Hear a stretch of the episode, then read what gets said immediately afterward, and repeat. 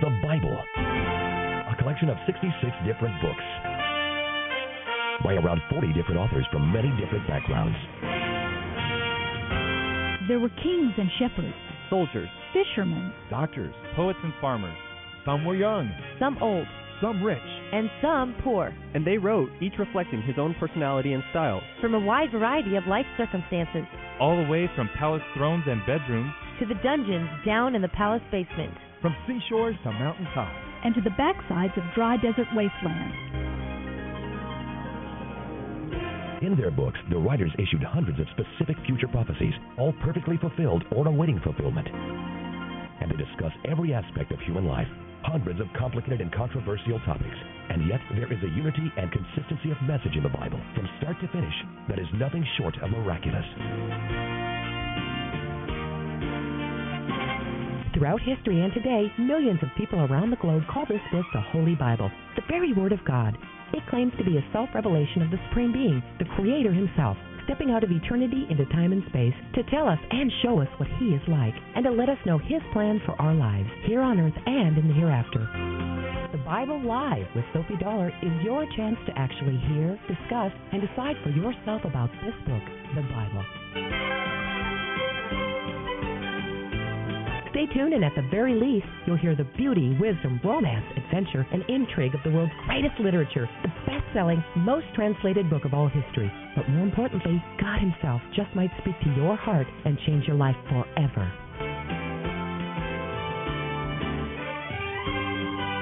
Now, here's the host of the Bible Live, Soapy Dollar.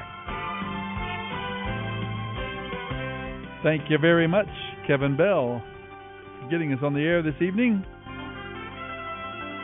and to our good friend and engineer Roy Butler. Glad to see you through the glass, Roy, and all of you. Thanks for being there where you are tonight, making the Bible live such a pleasurable, enjoyable journey each and every night, each and every year, as we make our way through the entire Bible. So many of you catch me out in the community as we are involved in our ministry from day to day uh, with Campus Crusade for Christ, whether it's with students or youth groups or, or pastors or church groups or training, whatever the different activities that we are doing when we get a chance to see you and meet you, or maybe it's just at the local grocery store.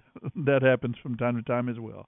So many of you telling us how much it means to you to be able to hear the scriptures on the airwaves here in San Antonio and across South Texas. What a privilege it is. What a joy it is for us to be a city where the entire Bible is heard each and every weeknight, letting you hear the Bible itself. I love preachers and I love evangelists and gifted teachers. I really do. I admire them, and I don't minimize the work of men and women who are called to ministry and called to teach and preach and, and open the scriptures, but it can never substitute for getting into the Bible yourself. And any preacher, teacher, or evangelist worth their salt will tell you the same thing your knowledge of the Bible should not be limited to just bits and pieces, a sermon here, a tract that you read here, or a book you read there, and just smatterings of Bible. It does help you in your spiritual life, your understanding of God, and most of all, formation of what is called that biblical worldview. We need to learn to think biblically. And the only way that happens is if you spend every day time in the scriptures every year through the entire Bible, every word, every chapter, every book of the Bible. And that's what we do. Tonight we finish up the book of Leviticus, by the way Genesis, Exodus, and now Leviticus. We'll be completing that book tonight. But first, let's go to our wisdom and worship segment. The beautiful Psalm 27 has been put to music. God offers help for today and hope for the future. That's our message tonight on the Bible Live. Psalm 27 The Lord is my light and my salvation, so why should I be afraid? The Lord protects me from danger, so why should I tremble? When evil people come to destroy me, when my enemies and foes attack me, they will stumble and fall. Though a mighty army surrounds me, my heart will know no fear. Even if they attack me, I remain confident. The one thing I ask of the Lord, the thing I seek most, is to live in the house of the Lord all the days of my life, delighting in the Lord's perfections and meditating in his temple. For he will conceal me there when troubles come. He will hide me in his sanctuary. He will place me out of reach, on a high rock. Then I will hold my head high, above my enemies who surround me. At his tabernacle I will offer sacrifices with shouts of joy, singing and praising the Lord with music. Listen to my pleading, O Lord. Be merciful and answer me. My heart has heard you say, Come and talk with me. And my heart responds, Lord, I am coming. Do not hide yourself from me. Do not reject your servant in anger. You have always been my helper. Don't leave me now. Don't abandon me, O God of my salvation. Even if my father and mother abandon me, the Lord will hold me close. Teach me how to live, O Lord. Lead me along the path of honesty, for my enemies are waiting for me to fall. Do not let me fall into their hands, for they accuse me of things I've never done and breathe out violence against me. Yet I am confident that I will see the Lord's goodness while I am here in the land of the living. Wait patiently for the Lord. Be brave and courageous. Yes, wait patiently for the Lord. End of reading Psalm 27. It's our confession, Lord, that we are weak, so very weak, You're listening to the Bible Live with Soapy Dollar. And though we've nothing, Lord, to at your feet, we come to your feet and say, help us along.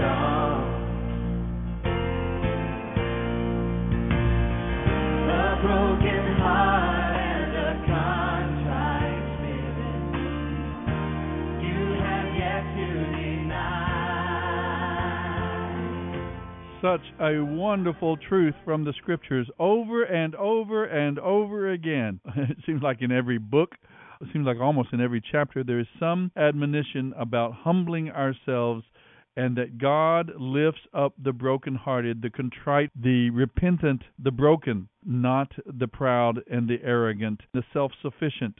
Perhaps one of the major principles repeated constantly throughout the scriptures. Well, welcome back, everyone. This is the Bible Live, and tonight we're going to be completing the book of Leviticus. We're going to pick up in chapter 25. This book has talked to us principally about God's holiness the festivals, religious rituals, sacrifices, the tabernacle itself, the portable worship center, the way it's built. There's so much there that tells them about their God. And holiness, holiness, holiness keeps being repeated. He is separate and apart from every other being. There is no other being like the Lord. Some people think of Satan as God's opposite number, the yin and the yang, the good and evil that exists. That couldn't be further from the truth. Satan is a created being under judgment, entirely and totally under the control of God the Creator. And God uses him, even in his rebellion. He uses failed human beings and rebellious human beings as well. The same principle goes there. God is one and alone. He is God all by himself, as some folks say. That's what the word holy means set apart. God is the infinity plus one. Whatever else there is, God is infinitely beyond and separate. He is holy. That not only goes for his essence, but also for his character. He is entirely and totally set apart in his moral perfection. That is the message, but it's come out in practicalities. God is expressing it in the ways that we can understand in our world. What would that mean? And he talks about the way we treat our fellow man, about the way we do business if we're honest, if we're generous. Now, the Bible places great emphasis on assisting the poor and the helpless, especially orphans and widows and the handicapped. In the Israelite society, no paid work was available to women. Thus, a widow and her children had no livelihood. There was no work available for the seriously handicapped in this nation of farmers and shepherds.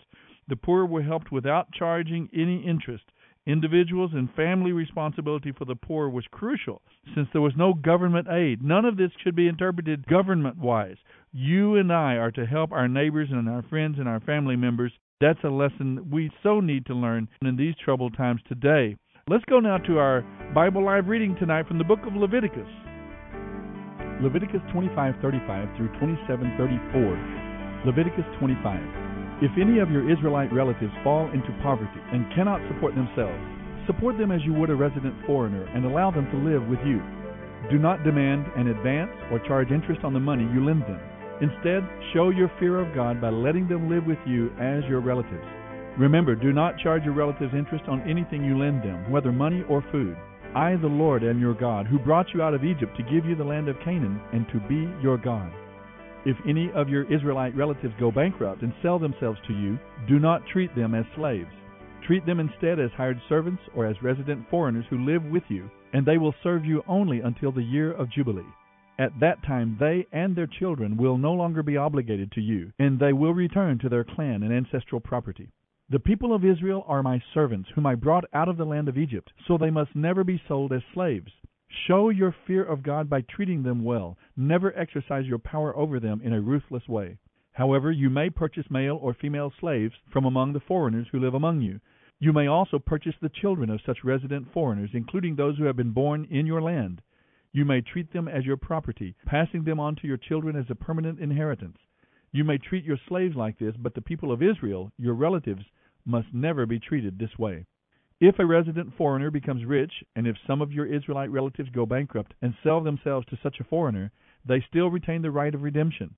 They may be bought back by a close relative, an uncle, a nephew, or anyone else who is closely related. They may also redeem themselves if they can get the money. The price of their freedom will be based on the number of years left until the next year of Jubilee, whatever it would cost to hire a servant for that number of years. If many years still remain, they will repay most of what they received when they sold themselves. If only a few years remain until the year of Jubilee, then they will repay a relatively small amount for their redemption. The foreigners must treat them as servants hired on a yearly basis. You must not allow a resident foreigner to treat any of your Israelite relatives ruthlessly. If any Israelites have not been redeemed by the time the year of Jubilee arrives, then they and their children must be set free at that time. For the people of Israel are my servants, whom I brought out of the land of Egypt. I, the Lord, am your God. You're listening to The Bible Live with Soapy Dollar. Leviticus 26. Do not make idols or set up carved images, sacred pillars, or shaped stones to be worshipped in your land. I, the Lord, am your God. You must keep my Sabbath days of rest and show reverence for my sanctuary.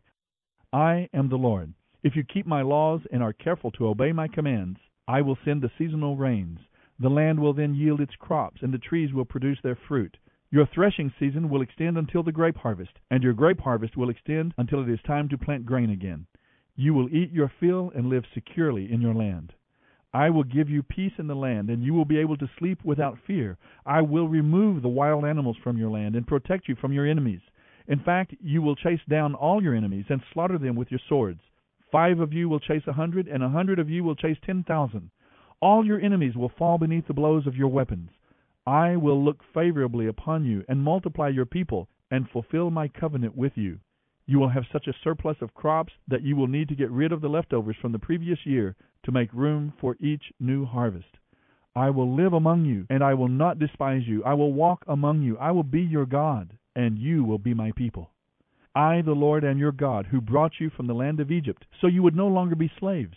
I have lifted the yoke of slavery from your neck, so you can walk free with your heads held high. However, if you do not listen to me or obey my commands, and if you break my covenant by rejecting my laws and treating my regulations with contempt, I will punish you. You will suffer from sudden terrors, with wasting diseases, and with burning fevers, causing your eyes to fail and your life to ebb away. You will plant your crops in vain because your enemies will eat them. I will turn against you, and you will be defeated by all your enemies. They will rule over you, and you will run even when no one is chasing you.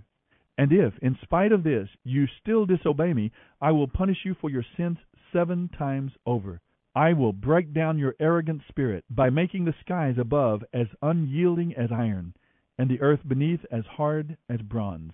All your work will be for nothing, for your land will yield no crops, and your trees will bear no fruit.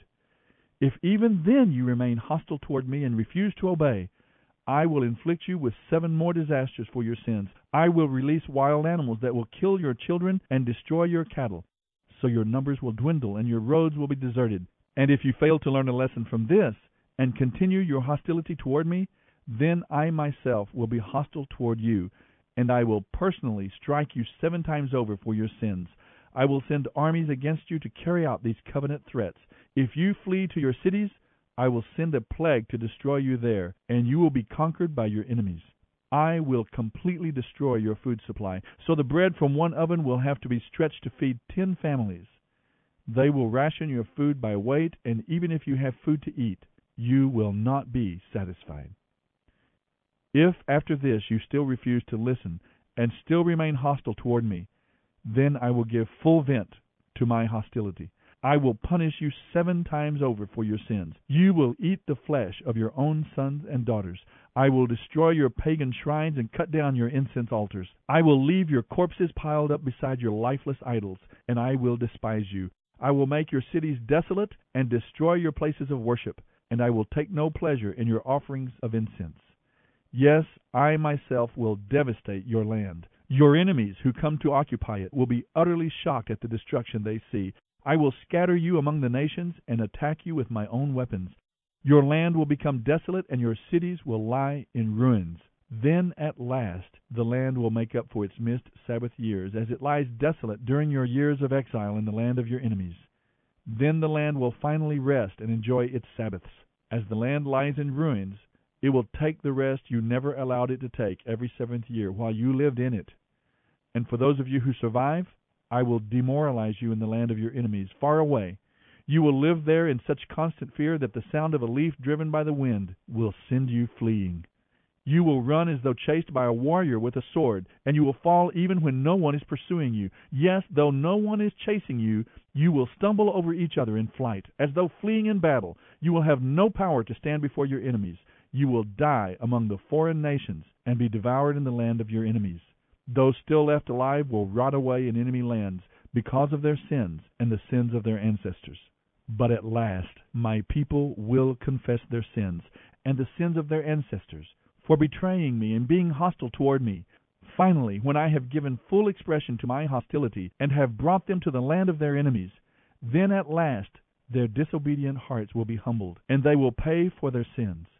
Then I will remember my covenant with Jacob, with Isaac, and with Abraham, and I will remember the land, and the land will enjoy its years of Sabbath rest as it lies deserted. At last the people will receive the due punishment for their sins, for they rejected my regulations and despised my laws.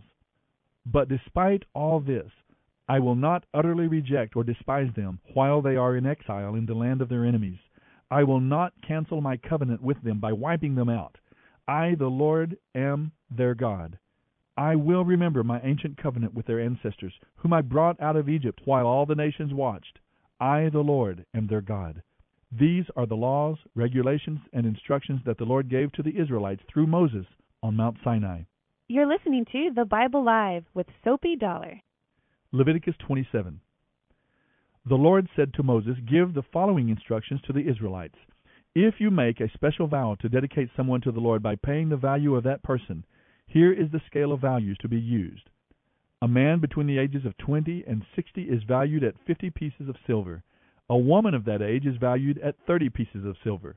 A boy between 5 and 20 is valued at 20 pieces of silver. A girl of that age is valued at 10 pieces of silver. A boy between the ages of 1 month and 5 years is valued at 5 pieces of silver. A girl of that age is valued at 3 pieces of silver. A man older than 60 is valued at 15 pieces of silver. A woman older than 60 is valued at 10 pieces of silver. If you desire to make such a vow but cannot afford to pay the prescribed amount, go to the priest and he will evaluate your ability to pay. You will then pay the amount decided by the priest. If your vow involves giving a clean animal, one that is acceptable as an offering to the Lord, then your gift to the Lord will be considered holy. The animal should never be exchanged or substituted for another, neither a good animal for a bad one, nor a bad animal for a good one. But if such an exchange is in fact made, then both the original animal and the substitute will be considered holy. But if your vow involves an unclean animal, one that is not acceptable as an offering to the Lord, then you must bring the animal to the priest. He will assess its value, and his assessment will be final.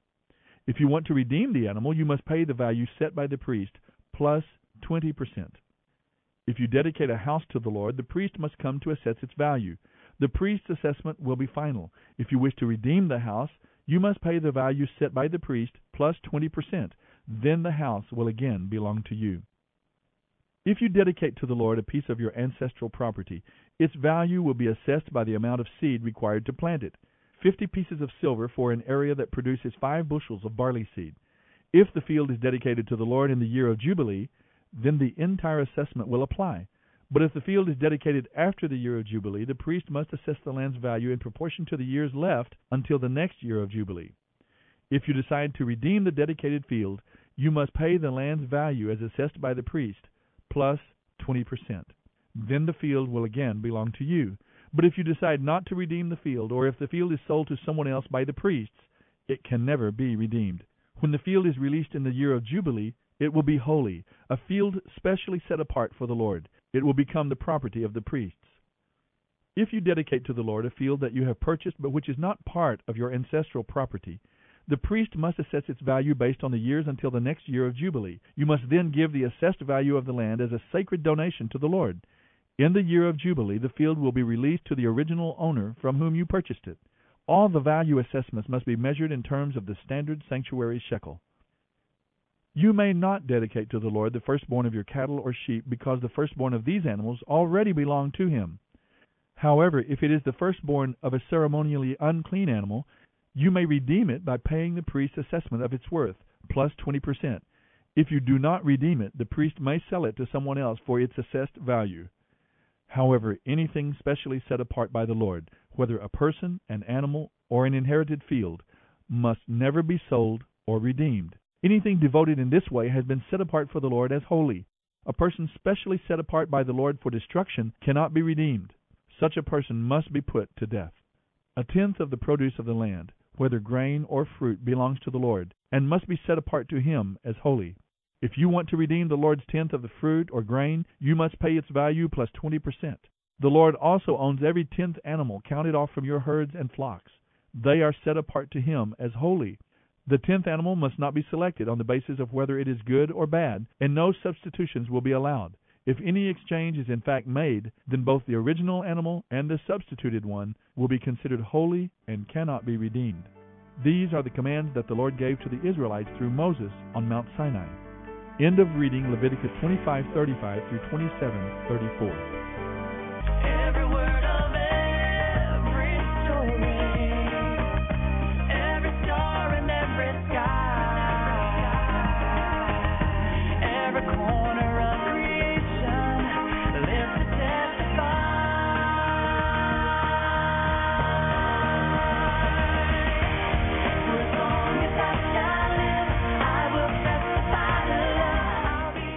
The Bible Live with Soapy Dollar.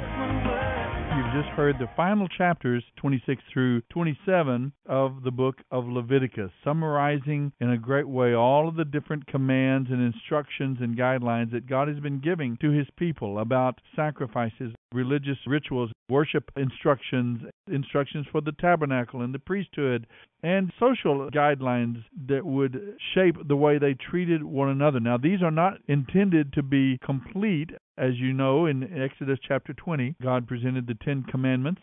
The Decalogue, as it's called, these ten laws that form the foundation principles for the people of Israel.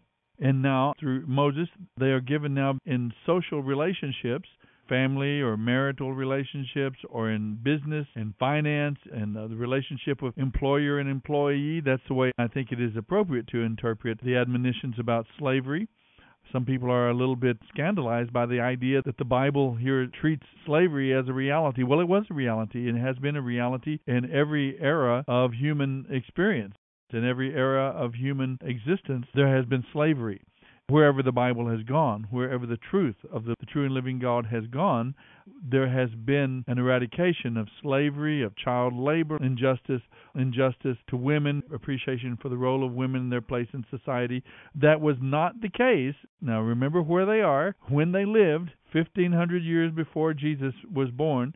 We're talking about this nation of slaves in fact. They knew slavery well. They had lived in slavery for over 400 years the concepts that are being presented to them are in reality extreme. They're radical in terms of the freedom and the dignity that it gave to individuals, whether slave or not, whether they were Jewish slaves or foreign slaves living among them. There is a great difference under Hebrew law. We're told in these last chapters about how important it is to keep our commitments to God.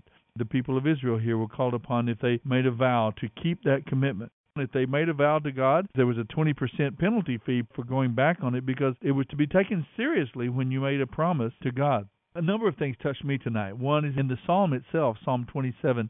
His great joy was to dwell in the temple of God. And I don't think he means necessarily take up residence there in the building. I think what David is talking about here is dwelling in God's presence Maybe you've found it when your church has been going through a particular series of special events, revival services, or something like that. Or maybe you've gone to summer camp and you've had a very special time with God and sensed His presence in a way that was unusual, and you've really been impacted by that moment. David is saying, I want to dwell every day of my life in that presence. You can do that now because if you are a believer, a follower of Jesus the Messiah, your body is the temple of God. He dwells there within you. You can practice the presence of God. You can practice His presence from the time you wake up in the morning till you go to sleep. Even during your sleep, know that God has you in His hands. That's what it means to walk in the Spirit, to live in the power of the Spirit. Moment by moment, day by day, consciously recognizing and acknowledging His Lordship, His guidance, His presence in our lives. At work, at play, at school, driving across the city, wherever we might be, realizing that God is there, that we are in His presence. What a joy we have as believers to live out our lives in the context of who He is and what He is doing in our lives. And there's another wonderful passage in Psalm 27 Though my mother and father abandoned me, there are many people in our society today who are separated from mom and dad. I am. I never knew my mother and father. I was abandoned at birth, passed around to 16 families, put into an orphanage. And I think there is a special grace God gives to those who have suffered family hurt and abandonment. Though my mother and father abandon me, the Lord will take me up. Seek the Lord. Turn to Him. Let Him be that father, that mother, the one that you look to for guidance and provision and protection. He will never disappoint you. Well, there you have it. The book of Leviticus, with its theme of holiness, filled with commands and instructions and guidelines that God gave to his people Israel at the foot of Mount Sinai. And from these commands, we can learn so very much about God's nature, about his character. At first glance, Leviticus seems irrelevant to our high tech world of today, but digging a little deeper, we realize that the book still speaks to us today. God has not changed, and his principles are for all times. And even as people and society change, there's another sense in which we don't. Our needs remain consistent. We need constantly to search for ways to apply the principles of God's laws to our present circumstances. God was the same in Leviticus as he is today and will be forever. See you next time, folks, on the Bible Live. Bible Live with Soapy Dollar. Soapy reads from the New Living Translation by Tyndale House Publishers. The Bible Live is dedicated to helping promote spiritual revival across America, and your prayers and financial support are needed. Please mail your tax deductible gift to the Bible Live Post Office Box 18888. That's the Bible Live P.O. Box 18888. San Antonio, Texas 78218. You may also make credit card donations at the ministry website, thebiblelive.com. Now don't forget, join us each weekday for the Bible Live with Soapy Dollar. Start today and in one year's time we will read and respond together to the entire Bible. Let the most important word you hear each day be God's Word.